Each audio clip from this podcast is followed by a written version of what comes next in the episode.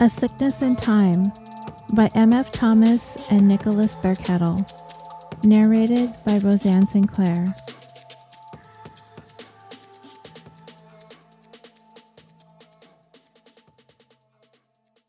Chapter 21 Andrew Swanner had always wanted to be a hero. He'd read about heroes in comic books, then novels, then newspapers, and finally on the internet. He had learned that real heroes sometimes went overlooked by the masses. Real heroes could be hounded and misunderstood. Other people might think heroism brought money or women or medals, but Andrew had seen that these were not unifying threads in the stories of all heroes. The one thing, the only thing, that all heroes had in common was that when their moment came, they did the heroic thing this gave him a faith that carried him beyond everyday setbacks. The police force in his hometown had rejected his application three times. He failed the fire department physical three times.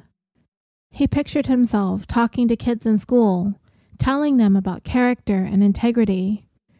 He remembered speakers like this from his own childhood, telling him to stay in school and stay off drugs. He had approached a couple of schools in the area, proposing that he could just speak to the class about these things. He had posters made up that he brought in to demonstrate what the talk would be like. But because he belonged to no recognized organizations, hadn't been to the Olympics or in the headlines or made a million bucks in a business, they wouldn't have him. He hated their short sightedness but rose above it.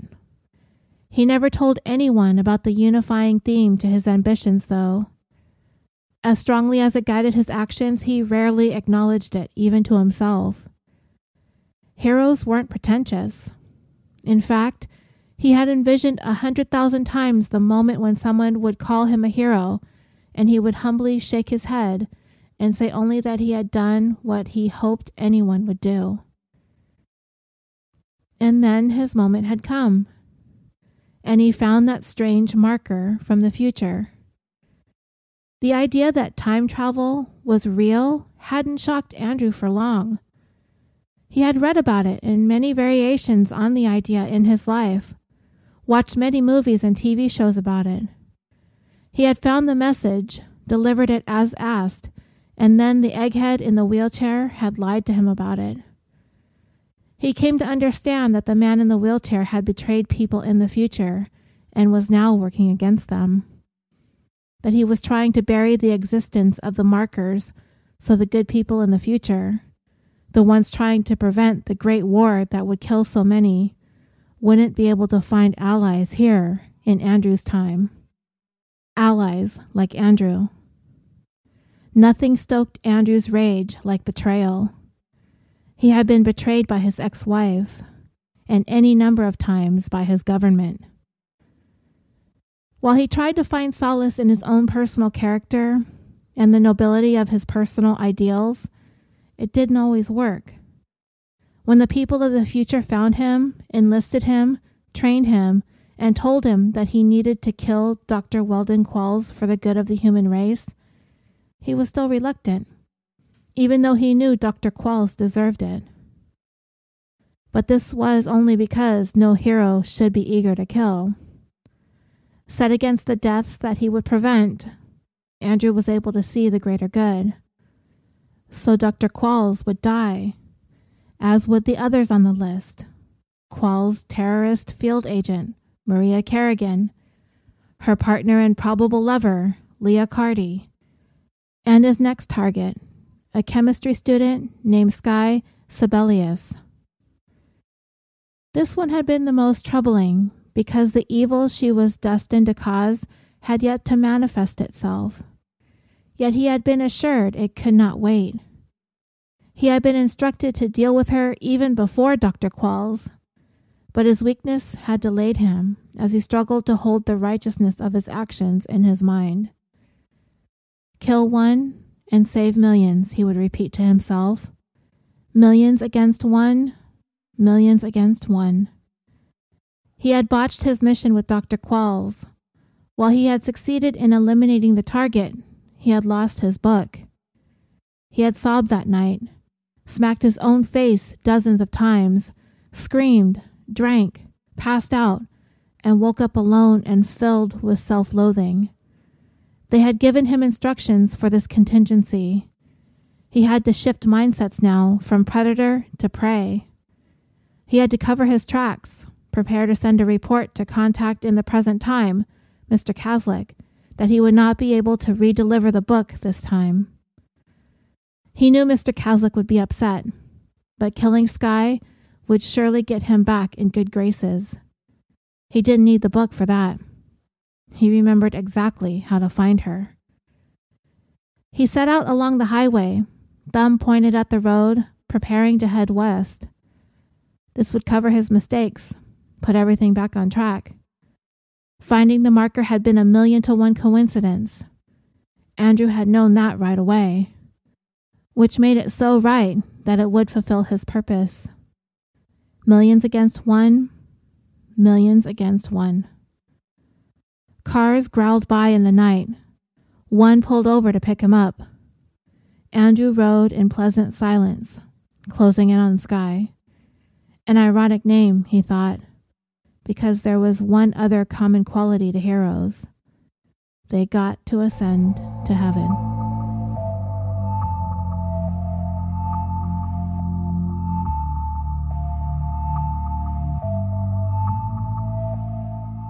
Maria had stolen a plane.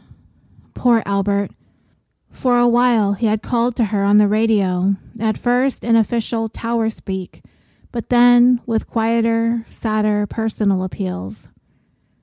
Maria, uh, don't want reports on you, but, uh, he wheezed, buzzed his lips, then fell silent. Maria couldn't answer him. She ached to tell him that she was sober and right, that this wasn't a stunt, but she knew she couldn't start without telling him everything. She and Leah had returned home with the strange book left behind by Dr. Qualls's killer. Much of it was in Russian, preceded by multiple warnings that this portion was not to be read by others lest it cause pollution in the timeline. The other half was in English and was addressed to our soldier Andrew. Maria and Leah's own names were in this section, along with another, Sky Sebelius. They had reached Sky, found her enrolled at the University of Michigan, Ann Arbor, and still alive, despite the fact that she was at the top of the list of targets. They didn't know how long they had to reach her, which to Maria was reason enough to steal a plane. She and Leah didn't give one good damn about timeline pollution and used their computer to try to translate the Russian half. It talked about the future, specifically about one man's future. He wasn't named in the book, but it read like a long letter to himself, mostly in Russian. It included personal details, as if whoever it was needed to prove it was himself writing. It talked of amassing wealth, conquering enemies, and a scheme to make brain implants ubiquitous in the human population. Only not for their benefit, but because of the power it would confer upon him as the master of a lethal virus that affected those implants. It talked about mistakes, about revisions in strategy. The son of a bitch, Maria had said. He gets to just do this over and over again and win more and more each time. Already the future looked dark, though apparently there were people fighting back, and they were the ones who had enlisted Maria.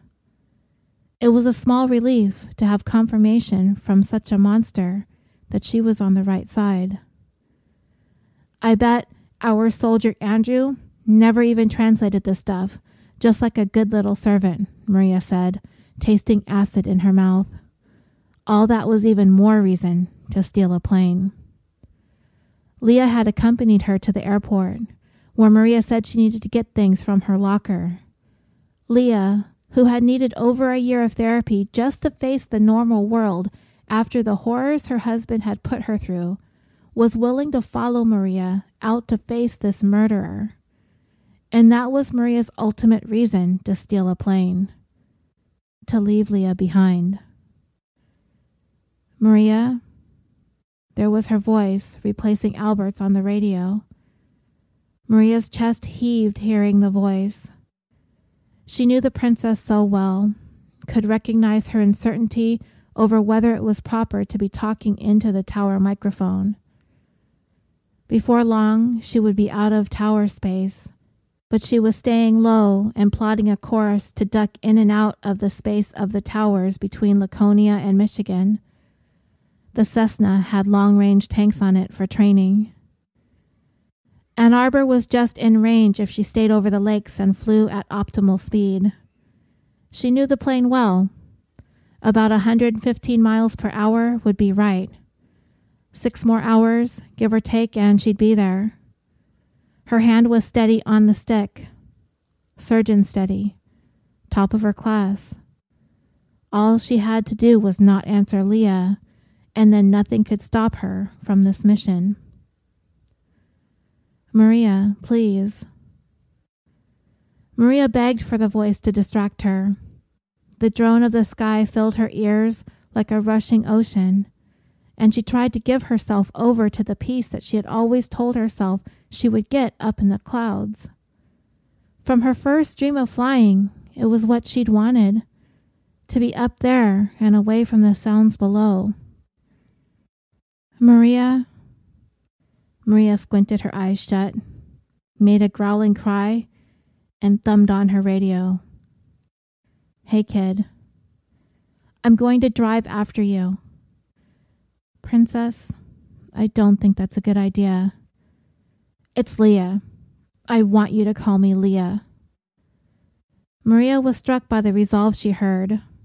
The realization of how belittling her pet names could be hit her like a punch. Right, okay, Leah, sorry. She mashed her teeth together to stop herself from adding kid to the end of that. Leah, Maria said, staring ahead into a setting sun she was chasing, prolonging. I put a brochure in your jacket pocket. It's for a little place that rents cabins in Maine. Nobody else has seen it. Only you and I know about it. You ought to get yourself there and wait this out for a few days. This isn't fair. I want to help. I can help. There was a long silence. You've been helping all the way, rooting for me to go right, reminding me when I'm going wrong. Be strong. Leah, I don't know anybody else as strong as you. Maria's voice caught as she said this. Only when the sentence was already halfway out of her mouth did she realize how true it was. But for what I'm probably going to have to do, Maria said, I don't want you within a thousand miles of it. Get to the cabin. Be safe. Be a thousand miles away when I do this. Don't see me do this, she finished, almost begging. Dark, shameful feelings flooded her heart as she switched the radio off. The sunset was still ahead. Black waters were underneath.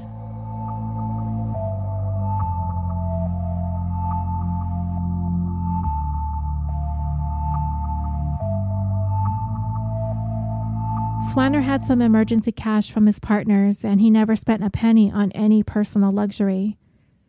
He knew they had means, but was dutifully frugal nonetheless. It comforted him as he reviewed his performance on the previous mission. Nothing played out as perfectly as it did on paper. You need to plan for contingencies, prepare to respond for a fluid situation. Cash made that easier. His responsibility with cash would mean more success in the long term. The driver who had picked him up hadn't spoken much. They had listened in silence to some podcast where writers and thinkers talked about what the future would look like, about scientists and politicians and charities and churches working to make it better. Their voices were quiet and sober, imitations of intimacy in front of some hip curtain of music. Andrew chuckled a few times.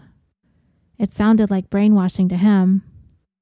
A comforting trance of optimism. Trust the brainiacs. Part of him wished the driver would ask what was so funny. Part of him imagined saying that he knew more about the future than any of those great people and that he was going to do more to help. Not that it was a big deal, just doing what anyone would do.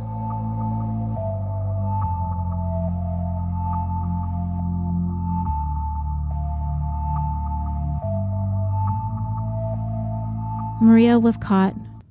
Freak luck. Maybe a Coast Guard boat patrolling the lake, maybe even a civvy. Someone had called it in. But now the FAA was calling, and she couldn't just fake a broken radio and play for time.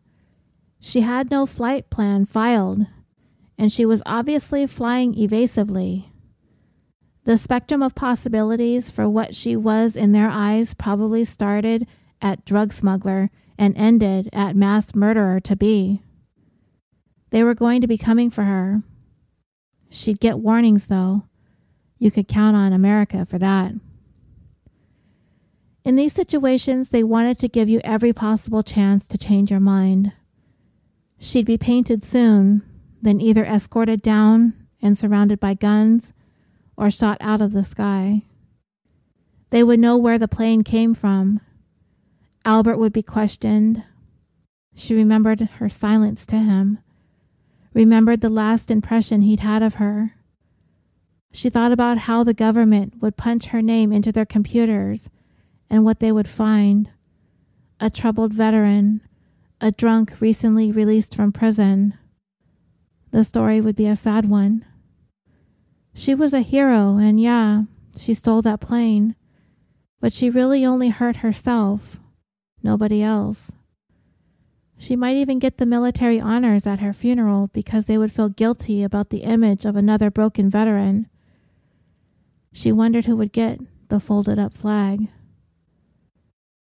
The solution to the situation was obvious. What would that Maria Kerrigan do? The fuck up. The drunk. She checked her position relative to the shore. It was freezing outside. Close to the shore, the surface would be frozen solid. Just what she needed. She took a moment to psych herself up. She'd never crashed a plane. Everyone had scares. Malfunctions were a mathematical fact after enough hours on the stick. But she'd never been in a real crash. She treated her planes better than she treated herself. Unconsciously, she patted the ceiling of the cabin. Then she reached out and cut the engine. Something caught her eye in the other seat. A book. The book. Confused, she patted her jacket pocket. The book was still there, like the end of a funny magic trick. She pulled it out and looked at it. With the engine off, the only sound was the wind. She put her copy back in her pocket and picked up the new one. A note slipped out.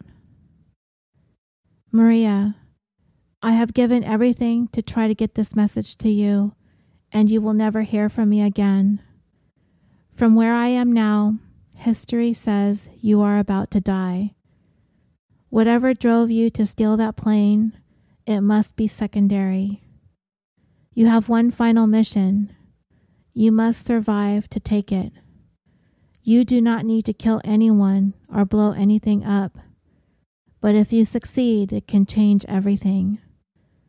I have a good friend who has worked so long to convince me to seek something other than the hard solution, the direct solution. His ideas were appealing, but deep down, I never trusted that they would work for anything serious, not for real problems. For real problems, you needed to be cold and relentless. That's what I believed. I was wrong. What you need to do is both simple and difficult.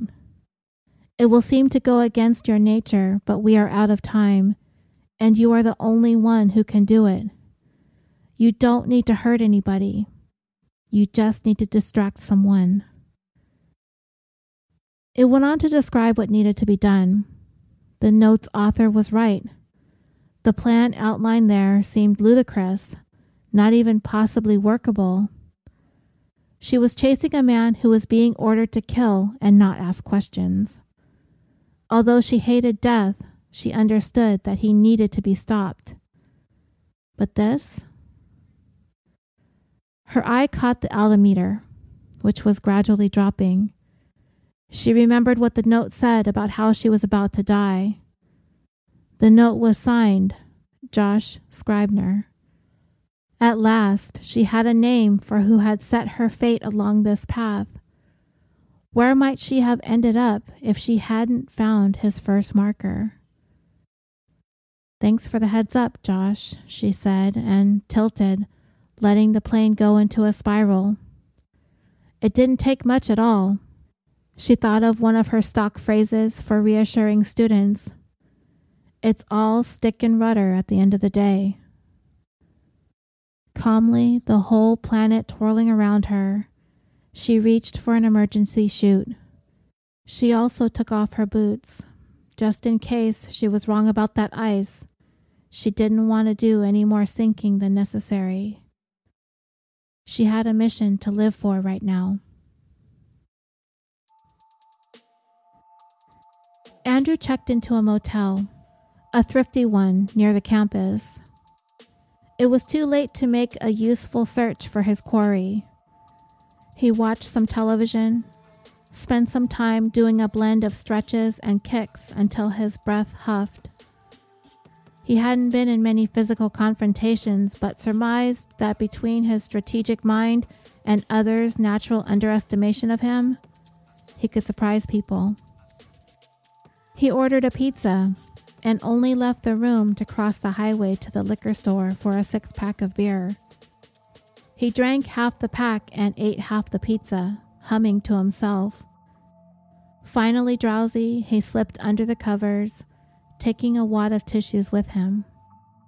He imagined college students, pretty ones, two of them. Maria wondered who Sky Sebelius even was. Would she be a great scientist, a politician, a superstar singer? Whoever she was, all her potential was ahead of her and made her worth killing. And Maria? Maria had no idea what the future held, or if she was even alive, but she had a new mission now and needed to forget Sky Josh Scribner hadn't even mentioned her in his note. Sky, Maria thought, if you do get blessed with a new guardian angel, I promise she'll be a trade up from me. Freezing and alone, she wadded up her chute and tossed it into the hole her Cessna had punched in the ice. And then she tossed her driver's license. History said she just died after all. The remains of her Cessna were sinking already. She started trudging away long before it slipped under the water. Lando Maddox, she thought. You needed a real effort to crash them.